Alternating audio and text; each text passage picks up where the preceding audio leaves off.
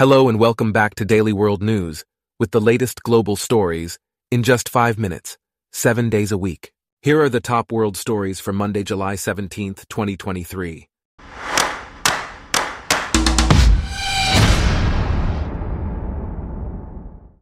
Today's episode is brought to you by Blogcast, your personalized audio feed, available on iPhone and Android. First off, Israel's Prime Minister Benjamin Netanyahu has been discharged from the hospital after an overnight stay for dehydration. Netanyahu was rushed to the Sheba Medical Center in Tel Aviv on Saturday after experiencing mild dizziness. Despite his reported recovery, a scheduled weekly cabinet meeting for Sunday was postponed to Monday. Netanyahu is currently facing pressure on several fronts including protests against his leadership and his proposed overhaul of the country's judiciary, which is supported by the hardline, right-wing, religiously conservative factions of his coalition government. In other news, extreme heat advisories were issued for over 100 million people in the United States this weekend, with officials warning that conditions could worsen in Arizona, California, and Nevada. The Southwest and parts of the West were hit the hardest, with residents being urged to take the heat seriously and avoid spending time outdoors. Miami is under an excessive heat warning until 7 p.m. tomorrow, with feel-like temperatures expected to reach up to 112 Fahrenheit and 108 Fahrenheit. Maryland reported its first heat-related death of 2023 on July 13th, as temperatures in the state soared into the mid to upper 90s. Senator Mark Kelly of Arizona has suggested that FEMA should provide financial assistance to states suffering from extreme heat waves, similar to the assistance provided for hurricanes, tornadoes, or floods. Meanwhile, Britain's National Health Service is facing a deep crisis due to aging patients and understaffing.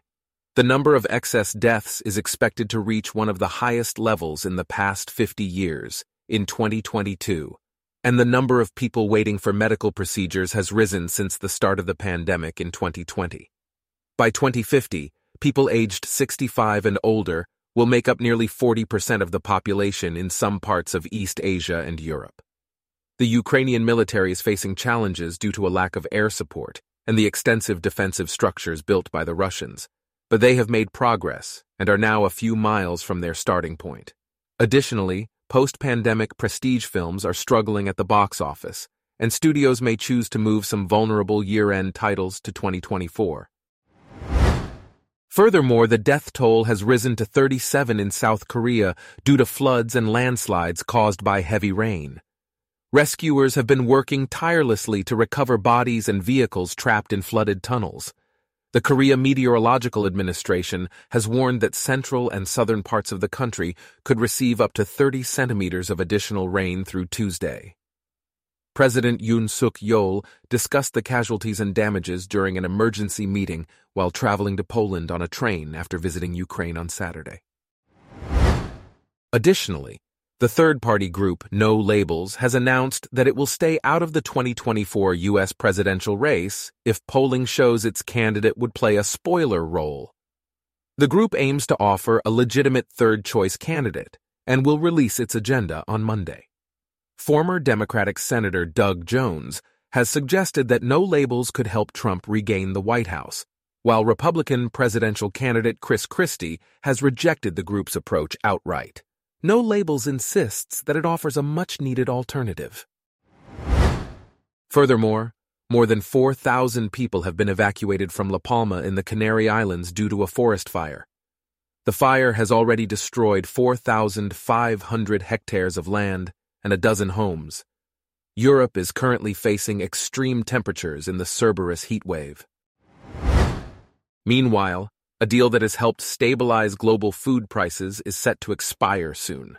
The deal allowed Ukraine to export its grain despite a wartime blockade. Negotiations on extending the Black Sea Grain Initiative are coming down to the last minute, with Russia threatening to pull out of the deal. The deal successfully eased shortages that resulted from blockades in the early months of the war, which caused global wheat prices to soar and threatened famine in parts of the Middle East and Africa. Moscow argues that Western sanctions have restricted the sale of Russia's agricultural products. In recent news, Water levels on the River Rhine in Germany have risen sharply after heavy rain in southern regions. However, the water levels in northern areas are still too shallow for cargo vessels to sail fully loaded. The Rhine is an important shipping route for commodities such as grains, minerals, coal, and oil products. German companies faced supply bottlenecks and production problems in the summer of 2022 after a drought and heat wave led to unusually low water levels. Lastly, the Russian-built Kerch Bridge, a key supply line for Russian troops in Ukraine, was damaged on Monday amid reports of explosions. Two people were killed and a child injured in the incident, which occurred on the 145th pillar of the bridge, linking the Crimean Peninsula to the Russian region of Krasnodar. Our top world stories for today are brought to you by Blogcast, your personalized audio feed. Download the free Blogcast app on your iPhone or Android today. If you enjoyed this, please consider listening to our other podcasts Daily Business News, Daily Tech News, Daily Science News, and Daily Lifestyle News. Thanks for listening.